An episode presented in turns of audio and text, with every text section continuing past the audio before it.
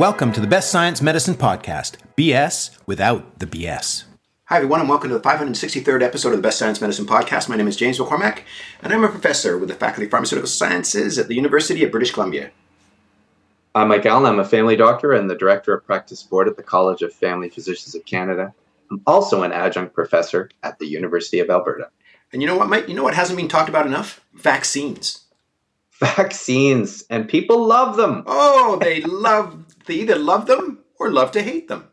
Yeah, there's a lot of love to hate. Yeah. And uh, not that all vaccines are dynamite, but like really, it's kind of one of these things that's almost like some of the vaccine successes are almost it's hard it's hard not to separate them from gravity. Yeah, no, That's exactly. certain.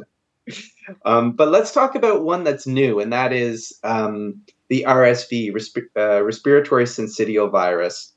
And, um, We and the fact that you said that correctly, I applaud you. Thank you, because usually I butcher the names. Yeah, usually the usually, usually the drug names that are yeah, yeah, yeah, like uh, yeah, you're lucky that I'm still not calling you Emily. yeah. Um, so uh, let's uh, let's try and get back to the topic at hand. So the topic at hand is RSV vaccines. Most of us will think of it with kids because that's where it seems to create the most problems for us. But there is um, an interest in uh, vaccinating older patients to avoid the consequences of this virus. And so we'll talk a little bit about the um, kind of putting it in context. So, how much are people at risk for this in a little bit? But first, let's get to the there's there's three vaccines. One a little bit newer than the others, but there's um, yeah, there's there's three real vaccines here that I think warrant discussion. And James, you must have seen some advertisements or some promotions of them at different conferences. Oh yeah, yeah, a little bit, yeah, for sure, yeah. And and there's lots of dis- there's lots of discussion about it. Yeah, for sure. I mean, we, For you know, we've so been- there's yeah, Yeah. No, go ahead. trying to be polite. I'm trying to turn over a new leaf. It's the new year. Good for you. It won't last long. no, I don't. Well, it's it's almost gone now. Okay, so here we are. We have this is pretty much twenty five thousand um, adults over the age of six, uh, sixty or older.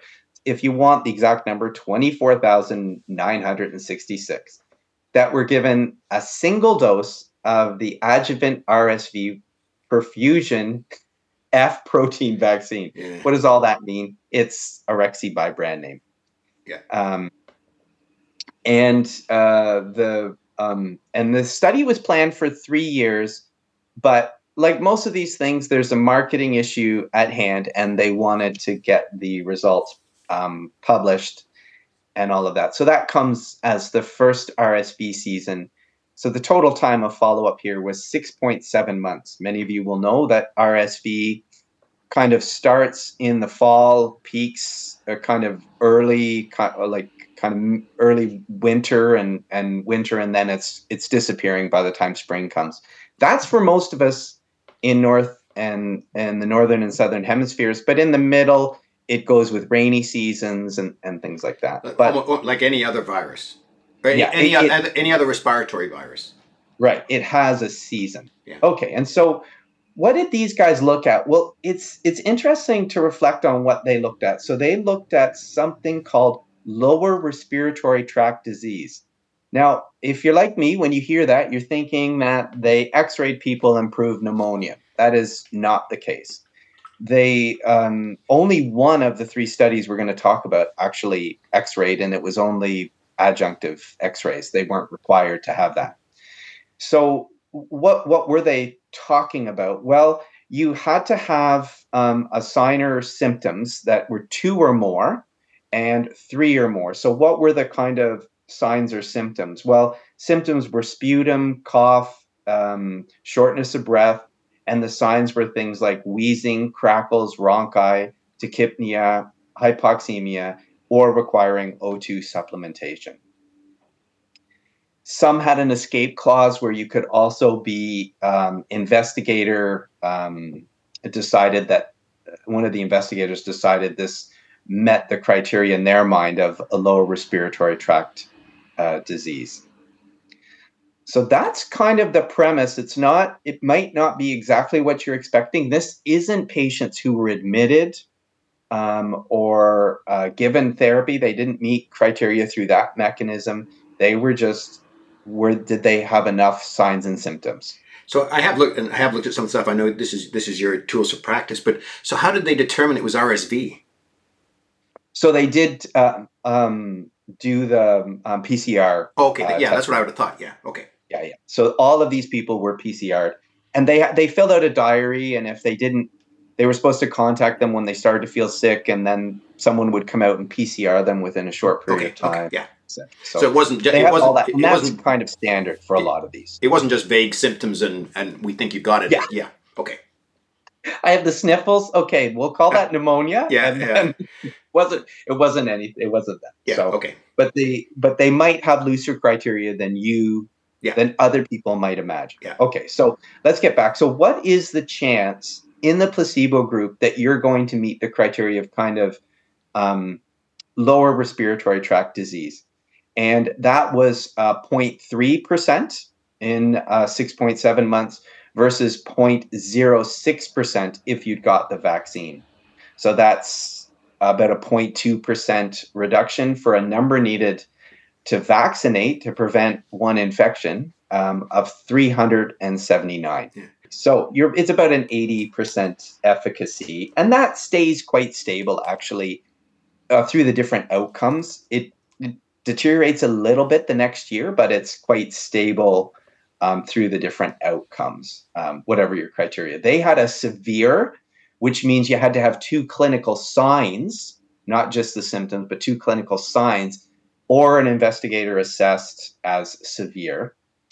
This, uh, the frequency of this dropped off um, by to 0.1% in the placebo group and 0.00 8%. And that would be closer to the 90, James, you were referring Right. to. Yeah. The number needed to vaccinate there is 781. And the big problem with it, sounds like a huge numbers needed to vac- vaccine, vaccinate, but it's because the baseline is so small. Yeah, that's the and I kind of joked with our team. It's it's almost like developing, you know, a prevention of malaria in the Arctic. Like you Mhm. It's not going to happen very often, so it's going to be hard to show a Yeah. difference. But malaria It's is but malaria is still bad. Yeah, malaria is bad. And- You heard it here it's not- first. yeah and but and it's it the the you know the the joke there if it was a joke is that it's not there it's we don't we don't get malaria up there unless you're catching it somewhere else and bringing it back with you like th- this is something that it's not quite that extreme but it it's not happening as much as um you know uh, that that some campaigns to indicate worrisome aspect of RSV that it does happen but it's not happening And, as and it's important because one of the important caveats, though, is this was done during the COVID nineteen pandemic, right? So right at the tail end of it yeah, so it, it's really tricky because if you if you remember, I'm sure you do remember, you know, when you just looked at the regular flu during the COVID epidemic, it was close to zero. Oh yeah, no. Yeah, in it- it was like- I think it first was- year, Yeah, it was it disappeared. Like most respiratory illnesses disappeared. yeah, Like they really disappeared because of the intensity of isolation, right? And yeah. these viruses depend on it. For those who've flown in the last uh, six months, know that we're back to normal because Yeah, yeah. planes filled with coughers. Yeah, because I think even like I think Australia was reporting almost zero during COVID, uh, uh, not COVID, but they were reporting zero flu. And I think Yeah. in Canada, I, I, I may have this number a little bit wrong, but I think one of the years of COVID, there was a total of seventy cases of the flu in Canada. Yeah, no, it was cra- it was crazy how low it got. Yeah. So it, it is absolutely a um, an issue here, and so these numbers of 0.3 percent and Mhm. 0.1, they might be off. So we'll have to talk about what does the epidemiology show of RSV normally, but we'll we'll get to that in a second. So what what are the adverse events? Well, injection site pain was 61 percent versus nine percent. Mhm. So it definitely caused more irritation. Yeah. Um, and then uh, afterwards, there were people who reported fatigue, um, 34% versus 16%. Now, as is the standard, they don't do stats much anymore on adverse events. So Yeah, they don't need to. guarantee In this case. you don't need to. If, if you if, if you can show statistically that there's a reduction from 0.3 down to 0.06 or whatever numbers we're talking about, Yeah. 34 versus 16, so you can quite comfortably say there's about 20% more people end up feeling fatigued with this. Yeah, Yeah, exactly. So, so there, it, it does have adverse events. Those are far more common, but they're they're generally minor. Like um, the the the increase one the, the only one of the three studies reported kind of how bad is it, and um, uh, in only one to two percent was it bad enough that they needed to like miss a day of work or it affected their normal day Yeah. activities. Which is So- interesting because that would be what getting RSV would probably maybe would do. Yeah, Right, Yeah, so- yeah. So, so- it's. So it was. It's, straight- it's if it's one to two percent, it's way more than than Yeah, and again, depending on the baseline. you know the year yeah the baseline Yeah. year okay let's talk about um, the the next rct and i'm going to have you say the name of the vaccine james because i can't even Oh, wow, I don't even I, I don't even see any vowels in there. No, no, just kidding. There, it's A B R Y S V O. I I did not bring that up. Uh, a briz, I, eh, who cares? a brisvio Sure. sure Remember- you know it's not it's kind of like our yeah when we did empagafloza Yeah, yeah. And I still don't know if we got it right. I know we apparently got it wrong very early. yeah we got I- it wrong the first time We- don't all we the, got- but the whole naming thing drives me nuts because it really someone made it up in the first place. i know and they come up with which uh, syllables to em- emphasize Yeah, yeah, the syllables to emphasis. Yeah. So um, Okay. 34 this uh, this RCT had 34,284 adults again over the age of 60 getting a single dose Mhm. of the unadjuvant um, vaccine and uh, versus placebo and this one was pretty much identical follow up 7 months they had RSV with two signs or symptoms two or more signs or symptoms and their their um, placebo rate was 0.2 percent uh, completely off from the 0.3 percent. mhm. oh, completely different. Uh, yeah, completely different, and it plummeted uh, down to 0.07 versus 0.06. Again, completely different. Yeah. So this one, because the baseline wasn't quite uh, the same, it was an, a number needed to vaccinate of 742. And then the three or more symptoms, the um, risk in the placebo group went from it was 0.08% to have this more severe three or more signs and symptoms, and it went from 0.08 down to 0.01 number needed to vaccinate uh, 1,000 1,360. I mean, and local the- reactions. Go ahead, James. I was going to say those numbers are they- they're larger than in almost any vaccine you see, relatively, especially from from a. Uh, but again, it's it's you know if you're talking about eighty percent effective, that's pretty decent. But if it's Yeah. eighty percent of almost nothing, you it's a little bit above nothing. Yeah. If Yeah. you're 99% successful at stopping being killed by an asteroid just hitting a single Yeah. person or Yeah. sorry a, a meteor Yeah. it doesn't really matter because the chances are low i think Yeah. searched the literature once i could only find one case where someone was hit by a by a um, a meteor Yeah, and they but they weren't happy about it. no they weren't they weren't it didn't actually hit them directly it bounced off their bureau um, anyway we digress slightly As we do. Yes, we do. Local reactions were 12% versus 7%. No statistics there. So the, the questions come up what about, you know, when we originally presented this, they had data on hospitalizations and things like that, but it wasn't separated out. And so, uh, for those of you who are unaware, there's something called um, an MMWR report, uh, mortality, mor- mortality and morbidity Yeah. A weekly report, Yeah, yeah. and they have they often have access to FDA kind of data. So surprise, surprise, that was available, and they had these two um, s- these two RCTs summarized. So what did they find? Well, they found that the and they they also had available the second year data, or and not all of the second year data was available, but some of the second year data. So for season one, uh, um, for the first vaccine discussed, it was about an 83% um, efficacy for preventing the lower respiratory tract disease versus about 56% in the second year. And the second vaccine was 89% versus 79% in the second year. So it looks like the efficacy is going down slightly in yeah. the second year. And, and to put it into context, when you look at the flu vaccine, you know, it goes anywhere from like I, I, think there were one or two years where it didn't do anything up to about eighty percent. And you know, I, I, always said it's probably around a, a, typical year is probably between fifty to sixty percent. Maybe if it's a good year, it's a little bit higher, and so on. But that's the mm-hmm. that's the relative effectiveness of the of the flu uh, uh, vaccine because it's it's not easy. Well, the, the trouble with the flu is there's so many variants. Yeah. And so you're guessing at which one you're throwing in mm-hmm. the vaccine this year that's going to actually be prevalent, the right. you know the kind of top three or something, and you you don't you don't always get it right. Surprising. Yeah. Forecasting is you know what it um yeah predictions are often, often difficult are often difficult, especially about the future. Yeah, that's right. uh, a very wise man so the hospitalization and deaths are are actually reported uh, in this MMWR report. They're separated um, out by group, but not statistically analyzed. And uh, both the manufacturers and the people who did this report state that the study is not designed to find differences in hospitalization or death. So they didn't analyze statistically. So take that for what it's worth. You know, there is actual merits to that argument, mm-hmm. as well as you some might see it as a um, a, a, dodge of um, the more hard concrete outcomes. But anyway, a Arexvy, which was the first one, that is goes from um, in the placebo group, 0.04% were hospitalized for RSV versus 0.008% in um, the uh, vaccine group.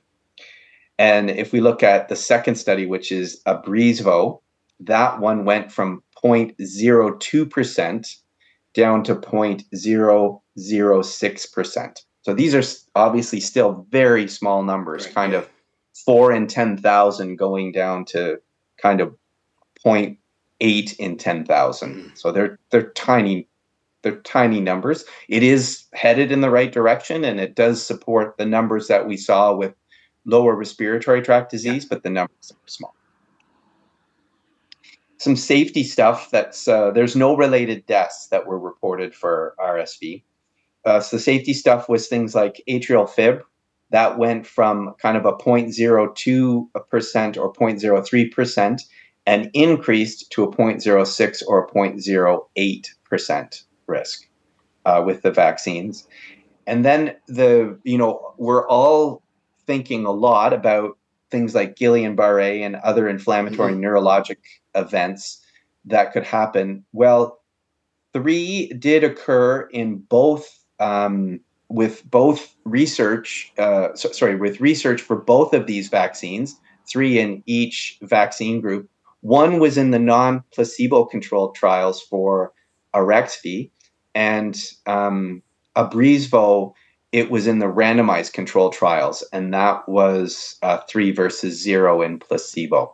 So these are, you know, tiny, tiny numbers when you're talking about um, the Abrysvo was mm-hmm. 34,000 studied, and half of that would get the vaccine, and three of them got it. So that's a tiny number. And is that the, you know, does that represent a real risk or what? We don't, the, the, um, the authors of the report were reluctant to, you know, suggest they just wanted to report the numbers, and I, I think it's fair. It's hard to tell yeah. when the numbers are so small. Yeah, but but the, all of the numbers are small, and like even if you looked at the atrial fibrillation, the the the it's it, tiny. If, if, no, but it is. But if if you put it on its it's you're seeing as much increase in atrial fibrillation as you are prevention of RSV yeah, certainly the serious stuff like yeah. the this is a head scratcher. It's yeah. really tough to know what to what to do because the event rates in this study were low. Mm-hmm. And and is it because of that? Is it because of what you brought up with the you know at the end of the the COVID mm-hmm. um, pandemic, or is it uh, or is it is it always like this? Yeah. So we'll we'll get to a little bit of that, but we won't we don't actually know. Um, and if we get raw data from more of the numbers, we'll have a better mm-hmm. sense. Mm-hmm of what the real risk is. Um, so one last vaccine came out. It doesn't have a vaccine name, fortunately. We don't have to butcher a name, but this is a um, this is an mRNA, so manufactured by the company Moderna. Mm-hmm. Um, so if you we don't usually mention company names, but the reason is they're the, they're kind of we're big for the COVID vaccine and mRNA right. vaccines. This is thirty five thousand five hundred or so patients, and um, again over the age of sixty. This was only followed for four months. The numbers are honestly like they're so much similar. So two or more signs or symptoms, 0.3 again, down to 0.05, 381 number needed to treat or yeah. number needed to vaccinate. Yeah, almost identical to the first one. Yeah, and then three signs and symptoms, 0.1 down to 0.02. So like these are the, all of these vaccines to me seem almost mirrors. Mm-hmm. Um, uh, 1,251 and similar kind of adverse events. So really nothing like you know if you remember a little bit of one of these, you'll know them all. Yeah.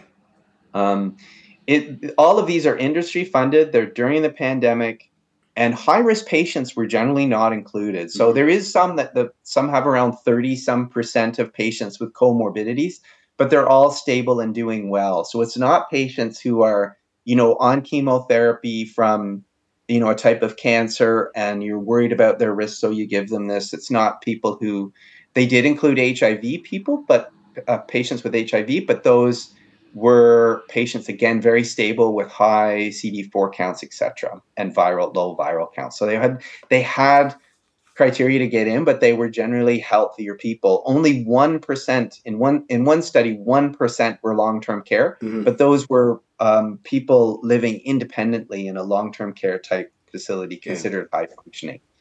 So we're not seeing the type of people that we might think first of in our practice because they're at the highest risk and therefore maybe get more benefit. Yeah, so so why don't you give it a bit of context? I mean, one of the first things to talk about is the cost.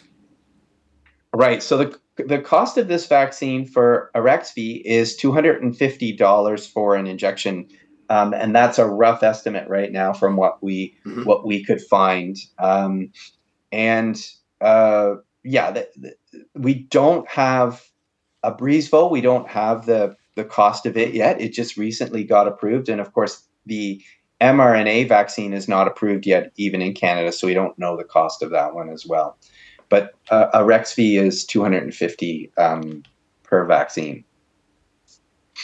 And uh, we don't have actual clear clinical guidelines yet from uh, the National Advisory Committee um, on Immunizations. That's the Canada group. Um, they say that they're coming out soon. But there is one from the United States, um, and they uh, they even have a decision age, which is not the decision age is not great, but it's okay. still something. Um, and it just helps you weigh patient kind of preference and and costs and all of those things helps weigh that a little bit. So I, I, think we should talk a tiny bit about what is RSV normally, what's your risk kind of thing. And so for people over the age of 50, we could find data and they're running at about a one and a half to five percent risk per year of getting RSV. Mm-hmm. Now that doesn't mean it's that it could uh, for many people feel like a cold. So the question, the next question is, you know, what is your risk of uh, hospitalization? Uh, because they don't have, we don't collect data. Uh, epidemiologic studies don't collect data on two or more symptoms, three right, or yeah, more yeah, symptoms. Exactly, we, yeah. would, we wouldn't have that. So the next thing up from just did they catch it is um, hospitalization. And a meta analysis kind of summarized that at uh, 0.15% per year. So, not dissimilar to what they found in the study. If you imagine that two or more symptoms or three or more symptoms might mm-hmm. put you in hospital, but still it's it's less than it's less than the 0.3 percent. It's 0.15. That's the average over time. And then the question is, you know, what's your chance of dying when you get into hospital? Well, that so you have to remember your chance of ending up in hospital is somewhere around 0.15 percent and your chance of dying if you end up in hospital with this is around 7 to 15%. Yeah. So about a tenth of that number. Yeah, about a tenth of that number. Exactly. And so what what makes you higher risk? Well, it's all the things that you would think: advancing age, long term care, and comorbidities like chronic kidney disease or COPD. Yeah, and and the so if we assume like the the the highest number that you gave me of what's the chance of getting RSV is five percent, which is kind of where we see the flu most years. It's around five. If it's a bad year, it's about ten percent, but it, it rarely goes down to the lowest number there that at least that, that I've seen 1.6%. So it looks like RSV even in a bad year is not as uh, common as the flu. And yeah, so there's yeah. lots of research on that, James. As you know, there is there is research showing it declined in the pandemic, and you mm-hmm. brought that up quite quite rightly. But the but the majority of the studies, when we looked, they found um, that uh, influenza is more common yeah, than RSV, that yeah. and that varied. In fact, we we relooked at the data, and one of them we, you know, if we calculated from a, uh, the full data set on one of them, it went up to twenty times higher risk of influenza to yeah. RSV, but then it went all the way down to the same risk. So, it, yeah, it's exactly what you say. It's either going to be similar to, or flu is going to be a lot more common. Yeah, exactly. Yeah yeah and so and and and, and it's really important to know because that is the in my as you know as you look at this data if the baseline is anywhere similar to to what it was during covid uh, boy you I, I I can't imagine any, even if you've got a wonderful shared decision making thing. I can't imagine it would anyone would go, oh yeah, I'd like to get it. I mean, the numbers yeah. are the the harm is above relatively speaking. If it depends on how you look at all, uh, you know, then you got the cost and and certainly even if it's only 10% or 20% of people feel fatigued. So the key, I would have thought the key process is what's the frequency going to be? And that's even hard to predict. But if it comes back to, you know, if it was 5 to 10% a year, then now we're talking something very similar to what we see with the flu shot. Yeah, if it, if it is the 5%, but don't forget that's that's 5% of RSV illness of any type. Yeah, yeah, yeah. Uh, totally. So it's not necessarily bad illness, which is what they measured. They did measure the the other risks as well, like the general um, RSV, the risk of of RSV um, in you know kind of uh, like of any type mm-hmm. um, of infection and not the more severe. So, so these general numbers, like if again, if we're just looking at you know any RSV infection, respiratory infection, the the numbers are kind of m- much less. So I'm going to give you their numbers, and then I'm going to tell you what's wrong with their numbers. Okay, good. okay. so that so they report um, kind of average numbers for a year, but what they're doing there is they're changing, they're keeping their um, numerator the same, but changing their denominator. Mm. Um, because they're saying, well, it was really only half a year, so we have to do it as patient years and that that kind of thing. And and by doing that, you're kind of assuming that the rate of RSV stays the same throughout the year, which we've said is not true. Is not, not really true. not not really the case. So if you imagine their kind of modeled numbers, it's 14 in a thousand for any RSV versus about four in a 1000 mm-hmm. if you're in the vaccine group. So you went from 14 to four. Now, if you don't use their numbers, that baseline of 14 per thousand, or if you like 1.4%, drops to 0.7%. So it's about half um, of their relative, or, or relatively to what they say, it's about half. So about goes from 1.4% down to 0.7%. Really, in the bottom line, it's still looking like the rate that even if we even if we give them the benefit of the doubt and say that the rate really was 1.4% over a year. Right. It's still not we're still not seeing numbers that was mentioned in the epidemiologic studies. So is it is it the um, is what's happening the the the COVID pandemic effect, or is it just that it's not as common as we thought? We don't know um, yet, but even the most basic RSV illness, we're not seeing big differences in. Right, right. So I mean, so I guess basically the bottom line though is, uh, it, it looks like the vaccine has an effect. It sure does. You know, yeah. About about you know about an eighty percent relative benefit, it certainly seems to be associated with uh, you, you, about I'd say ten to twenty percent of people feeling kind of yucky afterwards above Yep. placebo. Uh, you do have the potential of the atrial fibrillation in numbers that are, if, if the chance of getting RSV is really way down, like some of the numbers we talked about, it kind of balances it all out. So really, I think the decision would come down to whether or not what what the chance of RSV is in a particular year, and that, that's that's not always easy to come by. No, it's not. We we don't know, and we don't know like, and it, and it will depend on the patient's baseline risk. So if you're a really frail older person, those are the people we think will benefit from vaccines usually the most, and they're not really studied well Mhm. No, uh, exactly. here. at all. So which is not not unusual. It's a it's a common occurrence. Yeah. So yeah, more research hopefully will help define this. And and I hate saying that because we have these are big RCTs Mhm. and we should have enough data, but the argument the argument as you pointed out james is all around the baseline risk and that is potentially reduced Yeah. so Yeah. which would affect number needed to vaccinate and everything Yeah, yeah, exactly. No, so that's good. Uh, so it's a lot of work to put this sort of stuff together, but it's good that there are randomized controlled trials. It gives us some information to go, yeah, it, it has an effect, but it's like anything else. You need to, you can have a drug or a vaccine that works. You need to know what the chance is if you didn't take it, and that's that's, yeah that's the whole thing. you have to know what it is Yeah. and right now those are really it's really low Yeah, right now from Oh, sure. from the available data we have not necessarily from the observational data but from the randomized control yeah. trial data. So, uh, you know, I think so. Anything else you want to talk about with regards to this? I don't. no we have beaten it to death Yeah, I think we have, as yeah. usual Yeah, yeah, it's now in but it's it's done.